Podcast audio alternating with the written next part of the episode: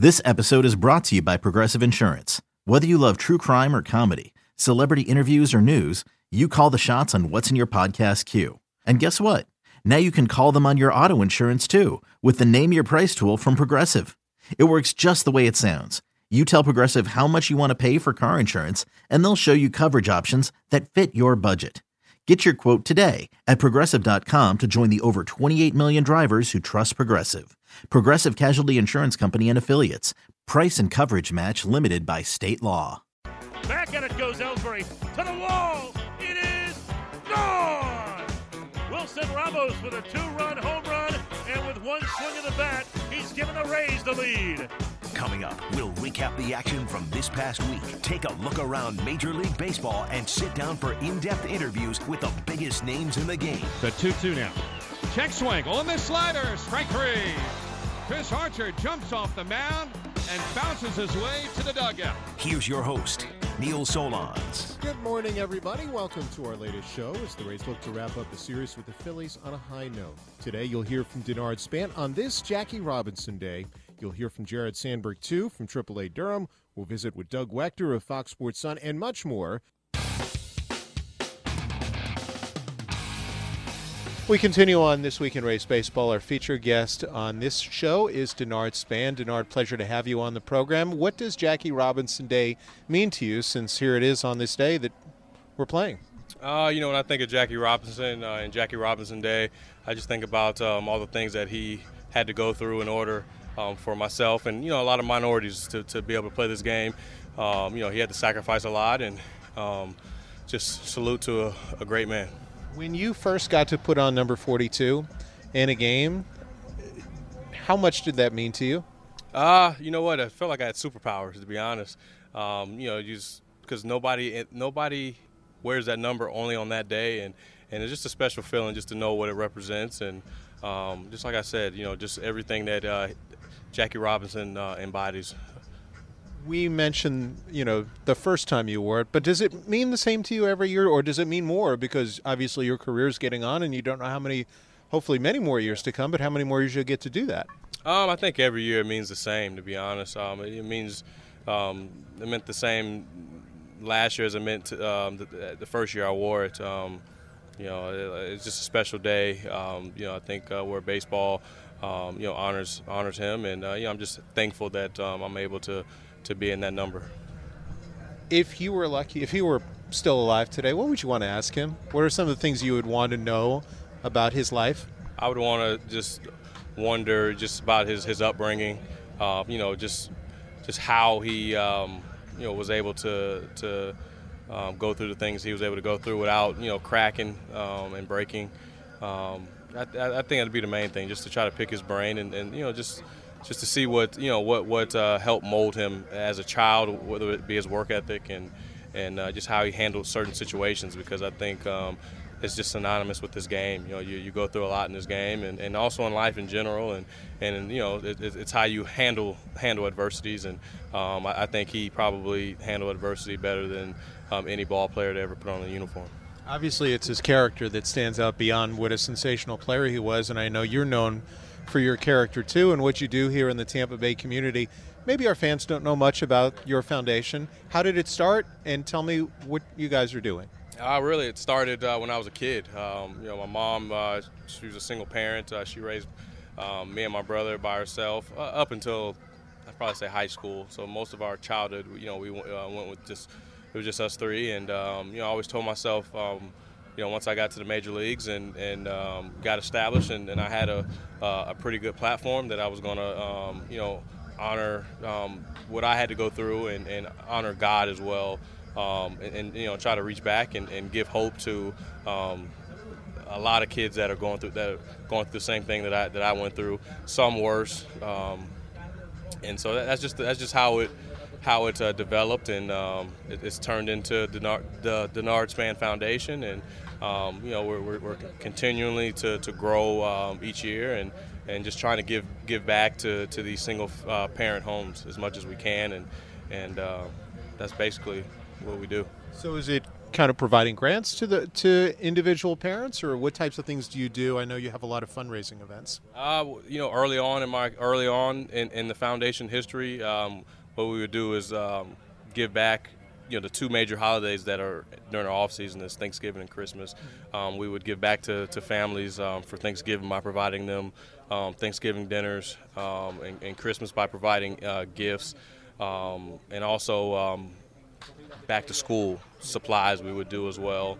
Um, and, and, so um, uh, right now we're, we're, experimenting or we're trying to you know find we want to be able to just, we just want to continue to grow and, and continue to try to make uh, more and more of an impact and I think right now our um, our next our next uh, I don't want to say experiment but our next uh, our next goal is to try to um, provide transportation for some of these uh, these single mothers or single family parents um, single family homes um, so that, that's in the works now by you know trying to get them cars, and because we know how um, important transportation is for you know getting your kids to and from school, getting them from to and from um, you know baseball practice or extracurricular activities, and, and for and for some of these parents work as well. So um, that's that's our next our next thing. When you were growing up, at what point did you realize that your situation was different from others, and that your mom was caring so much? And, and when did you realize, hey, I, I definitely want to do something to help others? I always noticed that. I mean, I always noticed that you know it was just my family was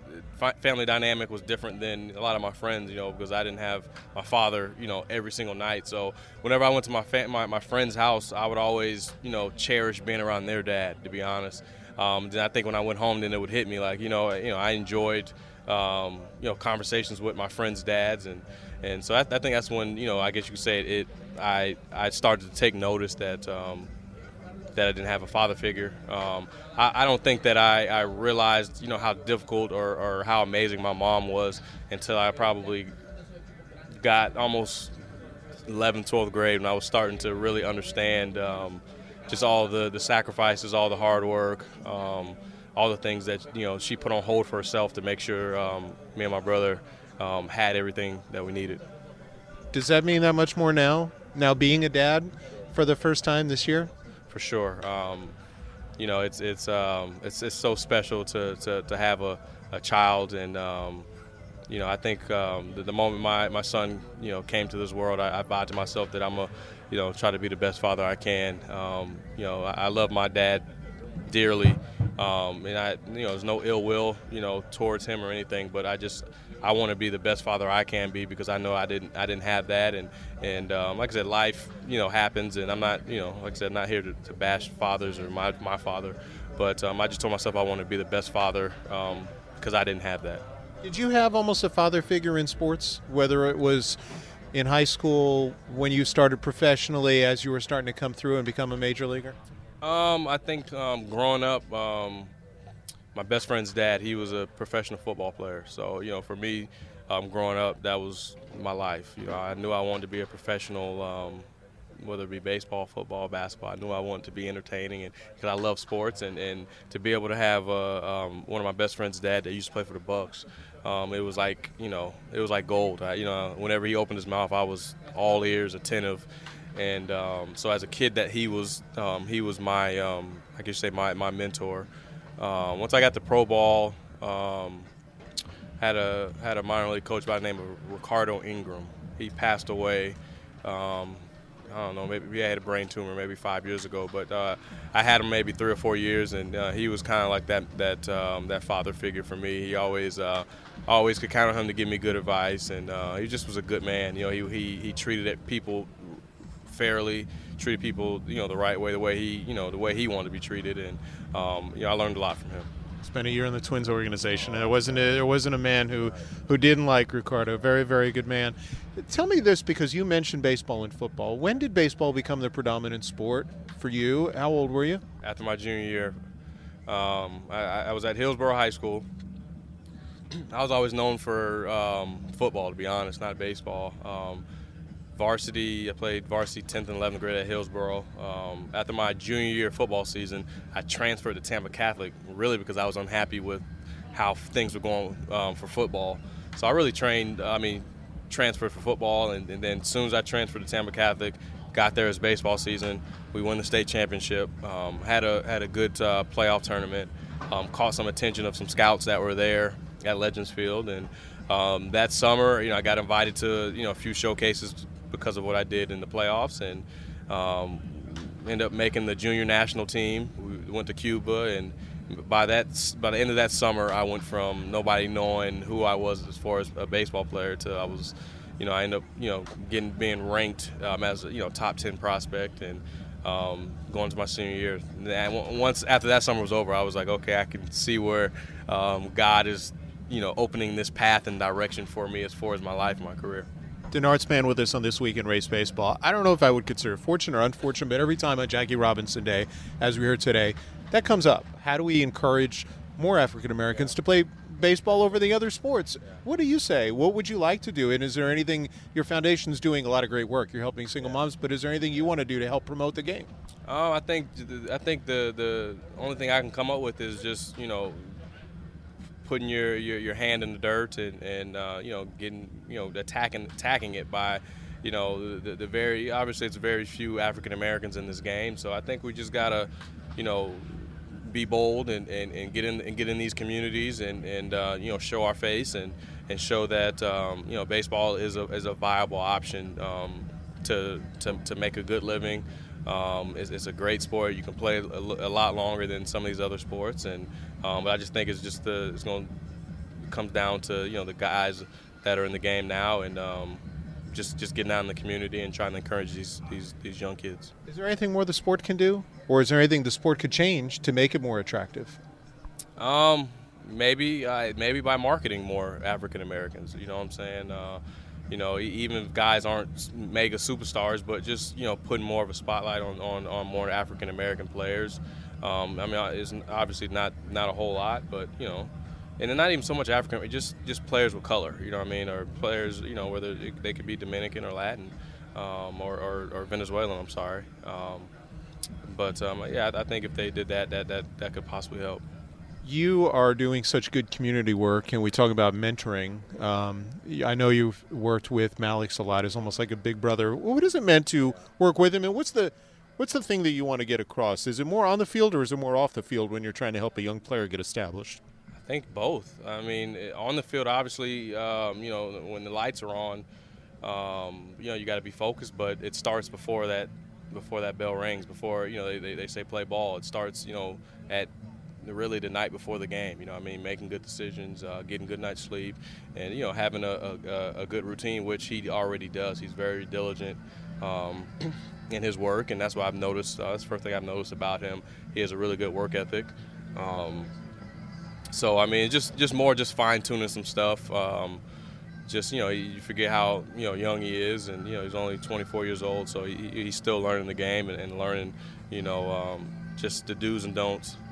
Okay, the do's and don'ts of uh, you know just just just the game, and and so um, you know I think if anything, just just trying to get him to um, just you know know himself, learn himself, and, and stay with stick within himself. You know, once that game starts, and, and having a game plan. And personally, obviously, you've been able to do that to last in this game for as long as you have and be as successful as long. Was that moment on opening day still one of your better moments? Where does it rank for you? Um, it's up there um, for sure. I mean, uh, you know, everybody knows, or if you don't know, uh, you know, just how uh, crazy the offseason was, and the uncertainty of whether or not I would, you know, end up here, end up somewhere else. But finally, to to be able to put this uniform on and, and play in front of, you know, I don't know, it was 30,000, 25, 20 to 30,000 um, people. I'd say, you know, probably one out of 30,000, uh, one out of, I don't know, a thousand people may, maybe knew me in the stadium, but still, you know, uh, just to be able to put this uniform on and, and uh, to have that game winning um, knock um, was just, I couldn't have dreamt that, to be honest. How about a game-winning hit on Jackie Robinson Day too? That'd be nice, also. That would be very nice. How about that? I would see what I can do. All right. Well, good luck today. We appreciate some time. We've enjoyed watching you so far here in Tampa Bay, and thanks for a few minutes. Thank you. No problem. Man. That's Denard Span joining us in This Week in Rays Baseball. More after this on the Rays Baseball Network.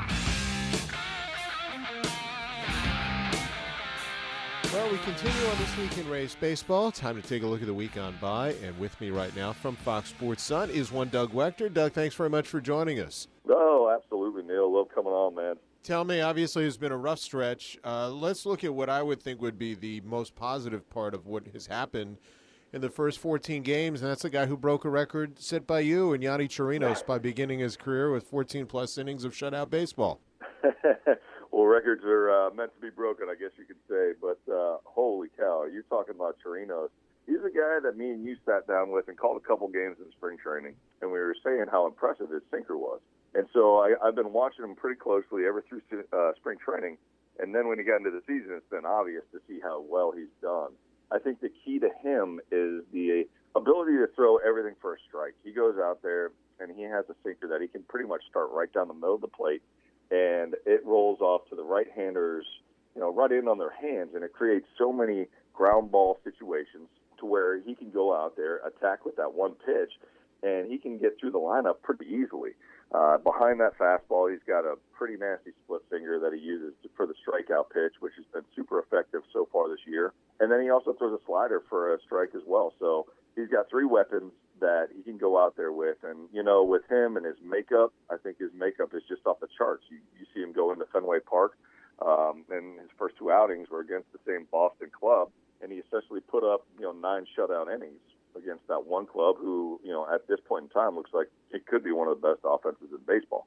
So he goes out there, does that in Fenway, um, and it looks like he's been pitching in the big leagues for 10 years. I really like where he's coming from. I like what he's got, and uh, I think his stuff translates long term. So I'm just really excited to see him go out there and have this early success. How much do you hope what, what he's done kind of rubs off on others? And what I mean by that is the way he attacks the strike zone, um, the fact Yo. that he's and, and pitches inside. You know, I, I absolutely think it will, and it can. You see a young guy come in here, and almost in a sense, you see him make it look easy. And obviously, we all know, uh, and I know firsthand, it is not easy to pitch at the major league level.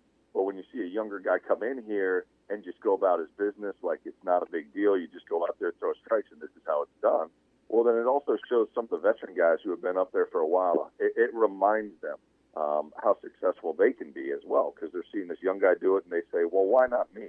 You know, I've done it before. Why not do it again? So, absolutely, you know, pitching is contagious one way or another. And when you see somebody come out there and do well like Chirinos has done, you absolutely expect it to rub off on some of the other guys. And uh, I, I really do think it will, especially on the starting staff. And certainly the hope is that it'll occur. I mean, you take a look for all the, the issues that the Rays have had offensively in these first 14 games of the season. They've given up 71 runs in 14 games. That's more than five a game. And look, this is a team that has to be good at run prevention, and, and by and large, they have not been. Right. And there's a few reasons for that. And, um, you know, we've had a couple games that have really gotten out of hand on us. But, you know, overall, you're looking at the schedule, and a lot of these games are one run losses. So it tells you that, okay, there's got to be one or two things we could tweak in that game, and then that loss becomes a win. Um, you know, the bullpen's been struggling a little bit. We all know about the, the issues with Colome as of right now hopefully he can get that straightened out. And uh, I think that has to do with uh, the cut fastball for him specifically. You know, if he can get a little more depth and get a little more of a swing and miss type pitch, then he can go back to the pitching the way he has been the last couple of years, where he saved over 30 games in each season. But um, you know, the back end of that bullpen is it, it it can be a little scary at times when we're going into a close game and wondering if they can get the job done. But you know, that being said, I think we're going to stick with what we got. I think Cash is right with sticking with Colome and continuing to let him work through some of the struggles as he has earlier this season, and uh, hopefully he'll get through it and we'll get the closer that we expected.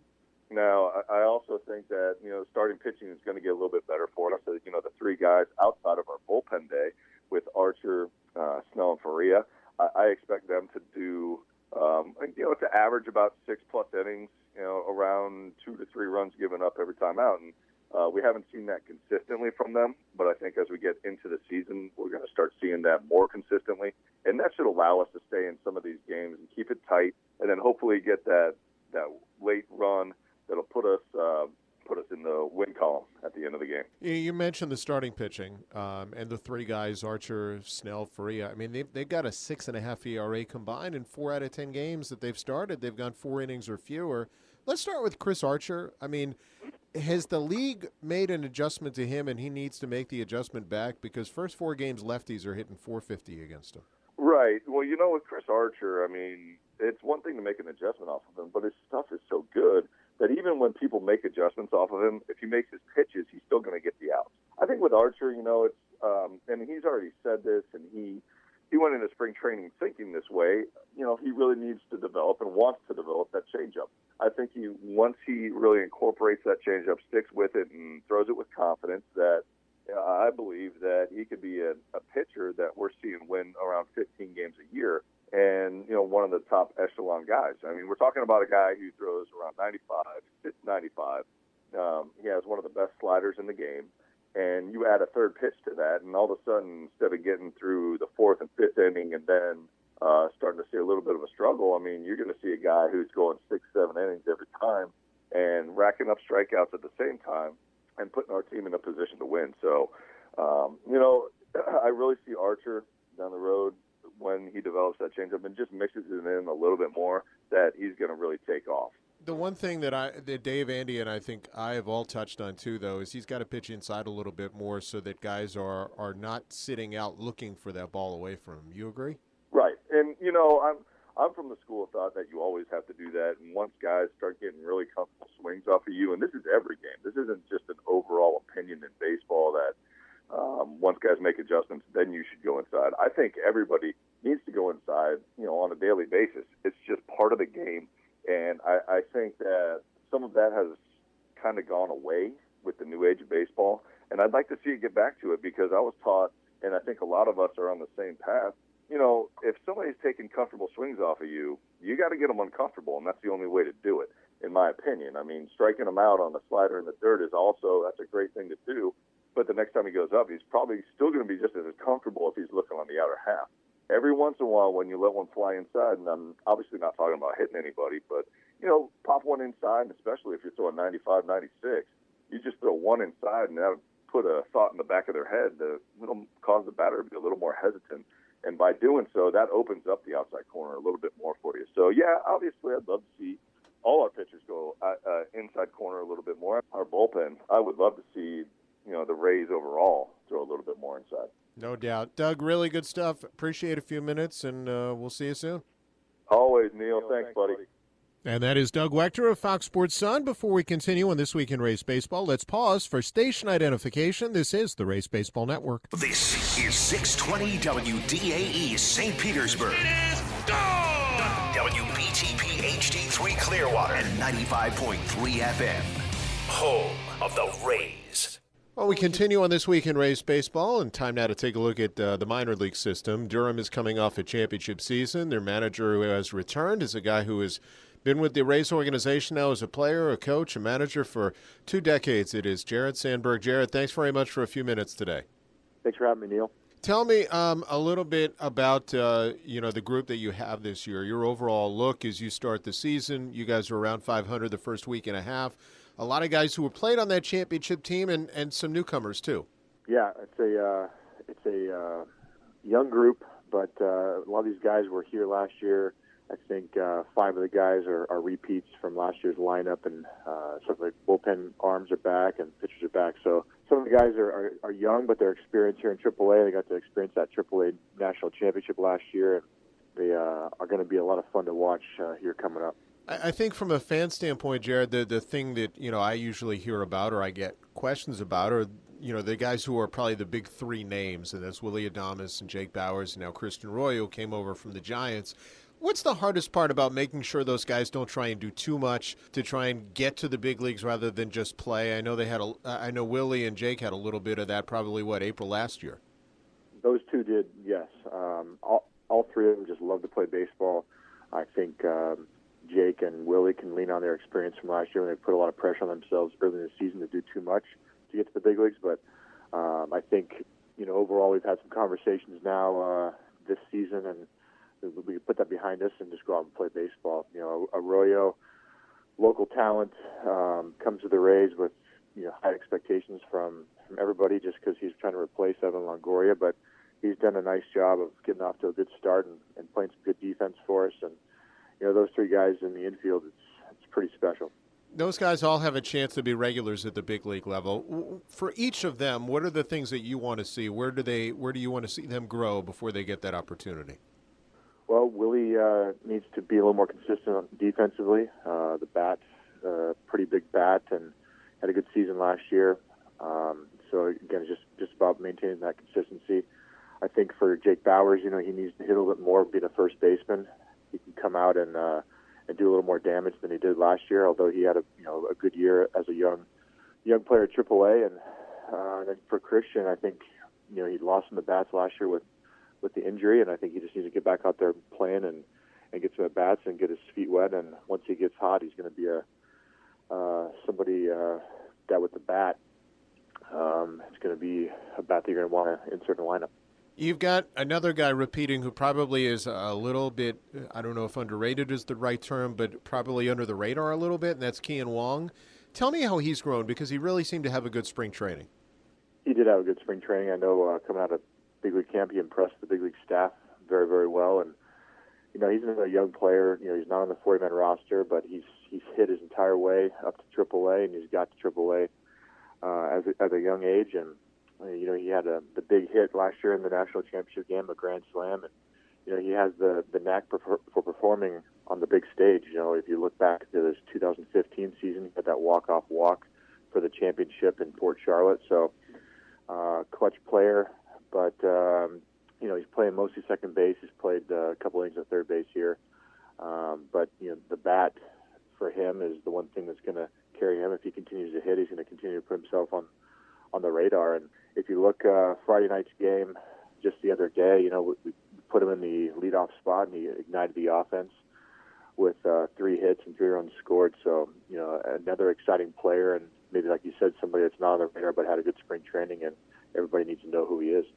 Two guys who I think also people know, need to know who they are in their first full year in, in AAA. Justin Williams was with you for the last part of the playoffs last year, and uh, Joe McCarthy had a really good year in AA. What have you thought of both of those young men first week and a half?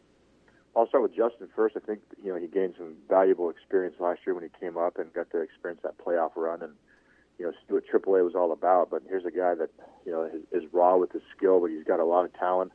Um, you know, plays right field. He's he's played tremendous defense so far this year. He's made a couple of great throws uh, for some assists, one to home, one to second base, and uh, he's a tremendous worker. But you know, for him, it's his bat. You know, the the bat is what's got him to this level. He's I think he's almost a th- career 300 hitter, and the power potential is there for sure. And you know, he's I think that experience that he got last year has kind of uh, put him in a spot this year where he's comfortable coming into the AAA season, and he's off to a good start. Uh, for Joe, coming off a good Double A season last year, I think he's again in that mix of young young player or new player to Triple A, trying to feel his way through. But you know, he's he's a good enough talent. He manages strike zone. He plays good defense. Um, he's going to be just fine. You know, he ended up in his ho- first home run just the other day. So uh, I think once you get past that five to you know seven day period of grace period of let, let them get their feet wet. Um, you know, Joe's in that boat where he's, he's going to be just fine. Let's talk a little bit about the pitching staff. Anthony Banda is probably the, the most heralded name right now because he came over in that big trade for Steven Souza Jr. And by the numbers, he's done nothing but impressed. How has he looked in person? Wow. Um, so I've seen him pitch just a couple times so far, uh, including spring training. And, you know, his first two starts here in AAA have been outstanding. You know, a lot of swing and miss, fastball, um, velocities you know mid 90s, and he's commanded the strike zone for me uh, fairly well. And uh, the slider he's shortened up a little bit, maybe since spring training, uh, working with Rick Knapp, and um, you know he's he's he's uh, provided some swing and miss, and, and the strikeouts are starting to pile up. But he's off to a really good start after his first two starts. You take a look at you know some of the other pitchers that you have on the staff. The, the name in terms of the numbers that jumps off um, is Hunter Wood. How much has he grown since last year? Because I'm looking at the numbers and he's striking out two batters an inning. yeah, and we're and we're uh, witnessing that as well. I mean, it, um, it's been an incredible run for Hunter to start this year. You know, he's in the bullpen and um, you know, he just comes in with a lot of confidence. I think you know he had a good spring training and uh, the experience he gained last year. I think you know he's matured a lot as well on and off the field, and it's translated to some serious success uh, where he's put up, I mean, unbelievable strikeout numbers right now. Where he's, he's very, very impressive. Uh, the curveball is a little bit harder this year, where, where it's a little bit sharper. I think last year was in the upper 60s. Now it's in the mid 70s, and so with that and the cutter, and uh, he's thrown an occasional changeup, and then the, the four seam fastball as well. But he's got off to a tremendous start so, so far. And it looks like you have some pretty. Obviously, you have a lot of big bullpen arms in terms of velocity. I mean, Diego Castillo was the reliever of the year, but you've also got what Ian Gibaut, Jamie Schultz, who's trying to get round into form, and um, maybe not the biggest arm velocity wise, but with that big power sinker, hopefully Jonny Venters at some point can help at the big league level. Yeah, I mean, you throw Ryne Stanek in the mix as well. Mm-hmm. I mean, we're, I mean, if we're rolling out all these guys uh, on a nightly basis, I mean, it's it's pretty impressive bullpen that we're able to have here in AAA. Um, big arms, big velocity, plus secondary pitches, uh, a lot of excitement. How many of those guys are are you using, or which are the multi inning guys? Because look, the Rays are doing things a little differently this year, where they've got some guys throwing uh, multiple innings, and then some guys who are in that kind of shorter role. Yeah, I think uh, in our boat, you know, um, th- there are some some guys that are that are needed for us to provide some length. You know, that's that's your uh, your Cody Hall, you know, your Adam Kolarek, mm-hmm. you know, even your Hunter Wood. It needs to go out there for for uh, one plus, two plus innings. You know, 40 pitches. Make sure he's built up.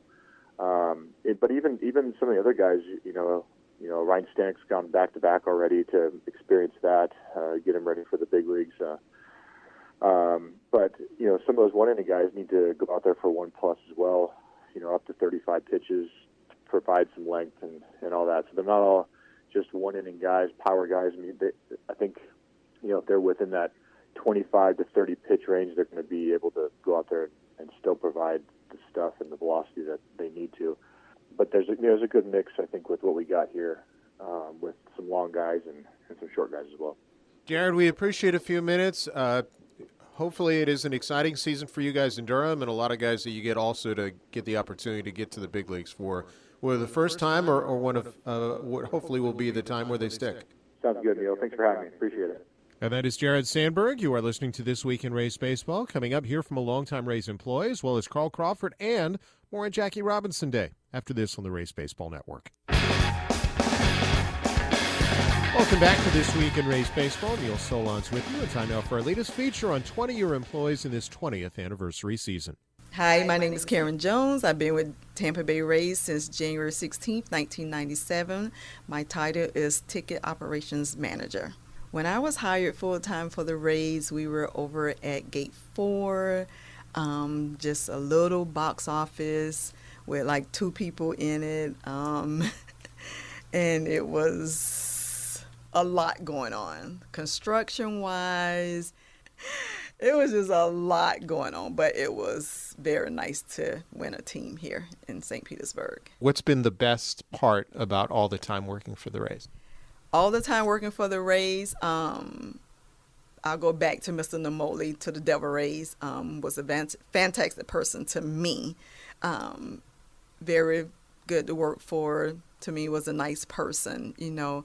Um, and when we switched over to the Rays, um, a lot of exciting things happened in 2008. Um, colors change, name change, a lot of new players. Management changed. Um, oh my God, it was just like fantastic. It was like we won, went to the World Series, uh, went to Philadelphia. That was like the most exciting time of my life working for the Rays is to get on the plane and say I'm going to the World Series never done that before in my life. I was going to ask you next what your greatest accomplishment was as a Rays employee. What, what would be that accomplishment to you? My greatest accomplishment now is that I started out just being a normal box office ticket seller. Um, and now I am a ticket operations manager, which is basically considered a box office manager now. So out of the 20 years, I've moved up the ladder. What is your best memory of what occurred on the field? And where were you when you ha- when it happened? What occurred on the field was Carl Crawford. I was like walking down the concourse and I can hear everybody yelling and I ran out there and this guy was just like dashing around the field like like how can he run that fast? How is nowhere in the world anyone can run that fast?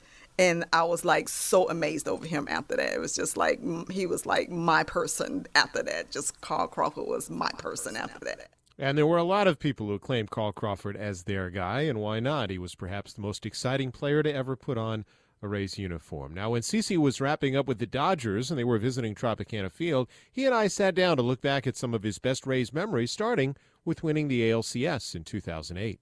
Nah, I still, I still don't think I've ever been a part of a game like that with so much importance. Uh, you know, I don't know if you can remember, Game Six was such a heartbreaker for us. You know, we actually should have won in Game Six, and it came back to Game Seven. So, our we was, you know, adrenaline was pumping, and uh, we was just as nervous as anybody could think of, and uh, but we really wanted to win. So um, it was just one of those games where everybody was just total focus. You know.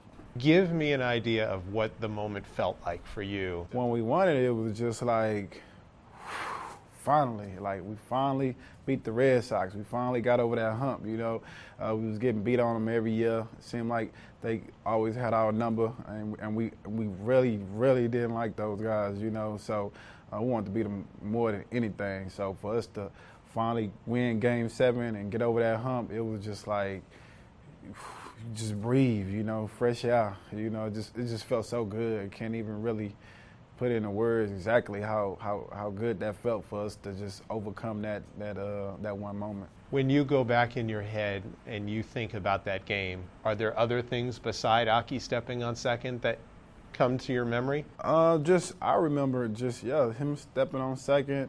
Uh, I remember running from left field. I remember everybody coming from the outfield running. We throwing our stuff up, jumping on the piles, yelling at the Red Sox, just doing all kind of crazy stuff. You know, we so young at the time, and we just wanted to enjoy every moment. That um, we just didn't care. We just just had a ball. Do you think maybe you appreciated it more than most because you came all the way through the Devil Rays era? You were the first star that the Rays had that was homegrown? I think we all appreciated it, but uh, you know, I definitely felt uh, some sense of like being there before and being there after. You know, I was one of the players who got to experience both sides. So for me, it was just everything because you know.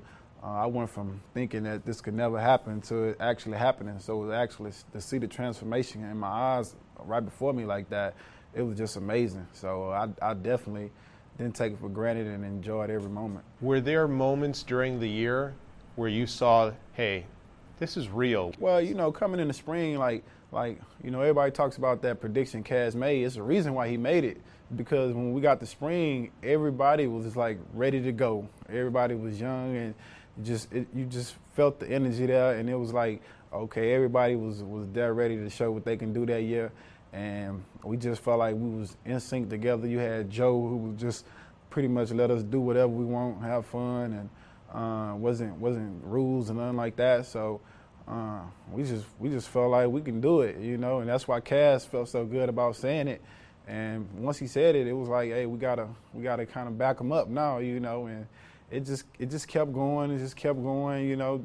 And then in September we just took off, you know, uh, and just never stopped losing went all the way to the World Series. In that ALCS, you had a five for five, two stolen base game against Boston. Probably your best playoff game. What do you remember about that game?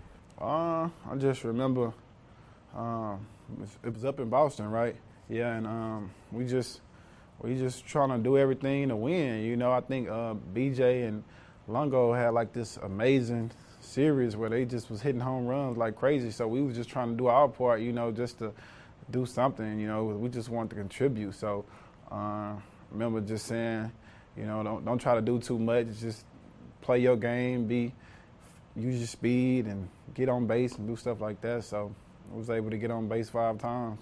the 09 All Star game catch is one that sticks out. Can you recall that whole play and how how does that rank up in terms of great catches you've made? Oh, it's probably the the best catch I ever made. You know, on a big stage like that, who does that? You know, so uh, I just remember going in the game and saying, uh, you know, um, the ball tends to find the the guy that just comes on the field, you know, and it, and it actually happened. And I was seeing the ball coming like, oh man, here it comes. so I'm backing up and see the ball coming, and next thing you know, I just reach over and grab it and made the catch, and it was like, wow, you know, um, just robbed a home run in the All Star game. So I thought it was pretty cool, and uh, didn't think, you know, because it was early in the game. Didn't think it'd be the outcome of the game, you know, and turned out to be the outcome of the game. Got the MVP, and was like, man, wouldn't have never knew how important a catch could be, you know. And there was also a regular season game where you ended up with six stolen bases mm-hmm. against the Red Sox, and and you had a chance actually. You could have stole a seventh. Could have stole seven if I would have just turned around and looked up at the board. You know, uh, I was one of those guys. I really don't. I really didn't like the. You know, when they cheer and you take off your helmet and you do all that stuff. I, I mean, it, it's not like it's a bad thing to do. I was just not like that, and um, you know, I heard everybody cheering and stuff, and I thought they were just cheering for the six stolen bases, but they was actually cheering, telling me to run to third base, and and I didn't I didn't catch on until late. And by the time I got in the dugout and I realized what happened, I, I was like, man, because I definitely could have got third and broke the record, you know. so uh, this is one of those things I think about to this day because you know I I could have broke it, you know, I tied it, but um, oh well, I'll take the tie. And that is Carl Crawford in my most recent interview with him. I hope you enjoyed his bobblehead yesterday for those of you who did get it. Now, today, of course, is Jackie Robinson Day, and two members of the Old Negro Leagues are here at the ballpark today. One of them is James Cobb, James Cobbin, who joins me now. James, thanks very much for joining me. Yes, you're quite welcome, sir. Tell me what Jackie Robinson Day means to you. Well, Jackie Robinson means an awful lot to me because I was only uh, about 12 years old, and uh, uh, in 1947, when uh, Jackie Robinson finally broke the color line, uh, it was a color line broken for a whole lot of us. Uh, and then in 1948, after Jackie Robinson did break the color line, we got, uh, I live in Ohio. Uh, the Cleveland Indians is my team. Uh, and that year, Satchel Paige in 1948 played for the Cleveland Indians. In fact, even at 12, I, I still remember the the, the whole team that Cleveland had that year. Uh, uh, and of course, Satchel Paige and uh, Larry Doby sort of uh, was the reflection of the American League because Larry Doby was the first one in the American League, uh, as Jackie Robinson was the first in the National League. And uh, that that year, Satchel, Satchel Paige was in his late 40s, and he and he was he was 40, about 47, 48 years old, and uh, he was Rookie of the Year.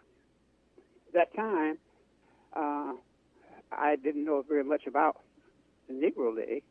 Uh, we was playing baseball in the semi-pro league in Youngstown, Ohio.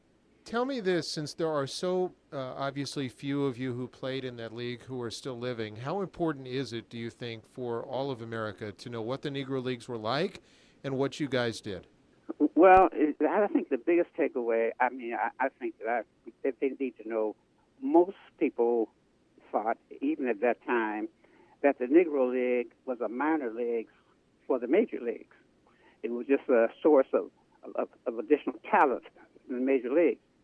What they don't really understand is that the talent level for the Negro League uh, was very, very high. And when those uh, guys who came from the Negro League into the, the white major leagues, they were stars upon their arrival. I think one of the most important periods I want to I want to tell you about is that is when Bob Feller uh, was uh, uh, was up for the um, Hall of Fame. Uh, Bob said that if and he started off and he said that if guys like Satchel Paige uh, were not considered, then he didn't think he'd be worthy of the de- of the designation. So, and that, that's kind of started it off. And uh, from there, you get guys like Joe DiMaggio, Ted Williams, and all of them start to testify uh, about the quality of the uh, Negro League ball players. Uh, and that's why today in Cooperstown, uh, there is many Negro League ball players who never really played in, in the national, in, in the white major leagues. Obviously, you're still making a lot of appearances. Why? Why? How important is it for you? Um, to do that and, and to let people know what, what the leagues were about. It's it's very important because you, you we find guys and we go speak in different places, especially kids. They they need to know the history and uh, and without us, I don't know of any any programs uh, that I'm aware of at least uh, that uh, uh, teaches kids uh, about the important part that Negro League played in the history of baseball. Period. Uh, and so what little that we can do, uh, you know, we just we just got to try to do the best we can.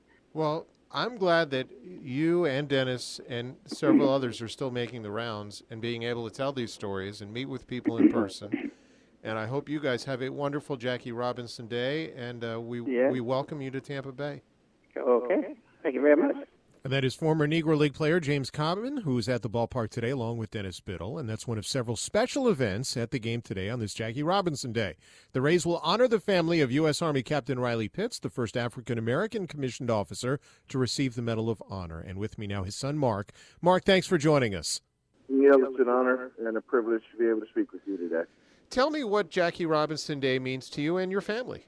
You know, we're we're just so humbled that uh, the Rays willing to recognize my father through this through this tremendous event. And uh, you know, again, as I think about Jackie Robinson and what he means to Major League Baseball and the significance of his entry into Major League Baseball, and him being the first. Um, but if you think about it, there were a number of African Americans before Jackie Robinson, Satchel Paige, Josh Gibson, I mean, others that we can think about. So it, it tells you that uh, Jackie Robinson, with the kind of character that he had, he knew that he was standing on the shoulder of some giants and some greats in the game. And I think the parallel to my father is, you know, my father was the first African American commissioned officer, but you know that there were other Medal of Honor recipients who were enlisted men and those who performed some very brave and heroic acts. So I think the parallel is I'm sure that my dad knew um, what his responsibility was, and you know I, I, the the parallel is he too ha- is is in a long line of giants in the military field that have uh, have made brave sacrifices for their country. And I know that your mom uh, is throwing out the first pitch today. That's got to be exciting for the family, too. It is. It is. She's uh, she's a little bit nervous, but we're going to practice a little today. But um, I think she's up for the task. Tell me, um, you know, the qualities, I guess, too, of Jackie Robinson. Every year, I think, you know, of not only the sacrifices that he made, the challenges he had, but also, you know, what what embodied him, and I guess maybe how that also parallels your dad and some of those same qualities in terms of character. Sure. I mean, you know, if you, if you think about the the the experience that Jackie Robinson had to go through uh, in order to open the door through Major League Baseball, first of all, he had to be very self-confident. He had to uh, have humility. He had to have great understanding of people um, and have great patience in order to be able to be the leader that um, created the opportunity inside uh, baseball clubhouses across the United States. And if you think about what was happening in, in the 60s, you know, there was significant strife about the Vietnam War. Uh, in 1964, the Voting Rights Act had just been passed. So I, I believe that my dad had to have some of those same qualities and some of those same characteristics in order for him to be company commander and leader in Vietnam. You know, being a, a, a officer over both black and white troops, bringing them into a new era of what the military was going to look like. And here in Tampa Bay, obviously, I, I know that this community has done a lot of really good things. Um, whether it's, um, you know, I know the Rays are heavily involved with the RBI program and various others around Tampa Bay regarding baseball, but also very community oriented. And as, I know, you uh, and and uh, the company you work for, Coca Cola, are too. We're absolutely thrilled at Coca-Cola Beverages Florida to be part of the Rays family, and one of the, the I think enduring qualities of of your organization is that they are so community focused, and you know we believe at Coke Beverages Florida in our short time as as uh, the bottler here in this community have really worked hard to try to tap into that as well. I think that there's just tremendous synergies and opportunities for us to continue working together and hopefully we'll be able to leverage the strengths of each organization to, to, to do even more in the community to uh, to be of service to the citizens of Tampa Bay. Mark, we appreciate a few minutes. I hope you and your family enjoy today, and happy Jackie Robinson, Day. Thank you very much, Neil. And special thanks to Mark Pitts and all of our guests on this Jackie Robinson Day, Denard Span, as well as Doug Waechter of Fox Sports Sun, Durham manager Jared Sandberg, Carl Crawford, Karen Jones, and also former Negro Leaguer James Cobbin. If you ever have something you want to hear on the show, all you have to do is tweet me at Neil Solondz. And you can beat the heat with the Rays this Saturday when they host the Twins and hand out a car sunshade presented by Florida Department of Transportation to fans while supplies last. Go to raysbaseball.com for more info and race up. For my producer, Len Martez, Neil Solondz with you, saying stay tuned next week. Chaz Roe and more. The pregame show is next. You're listening to the Rays Baseball Network.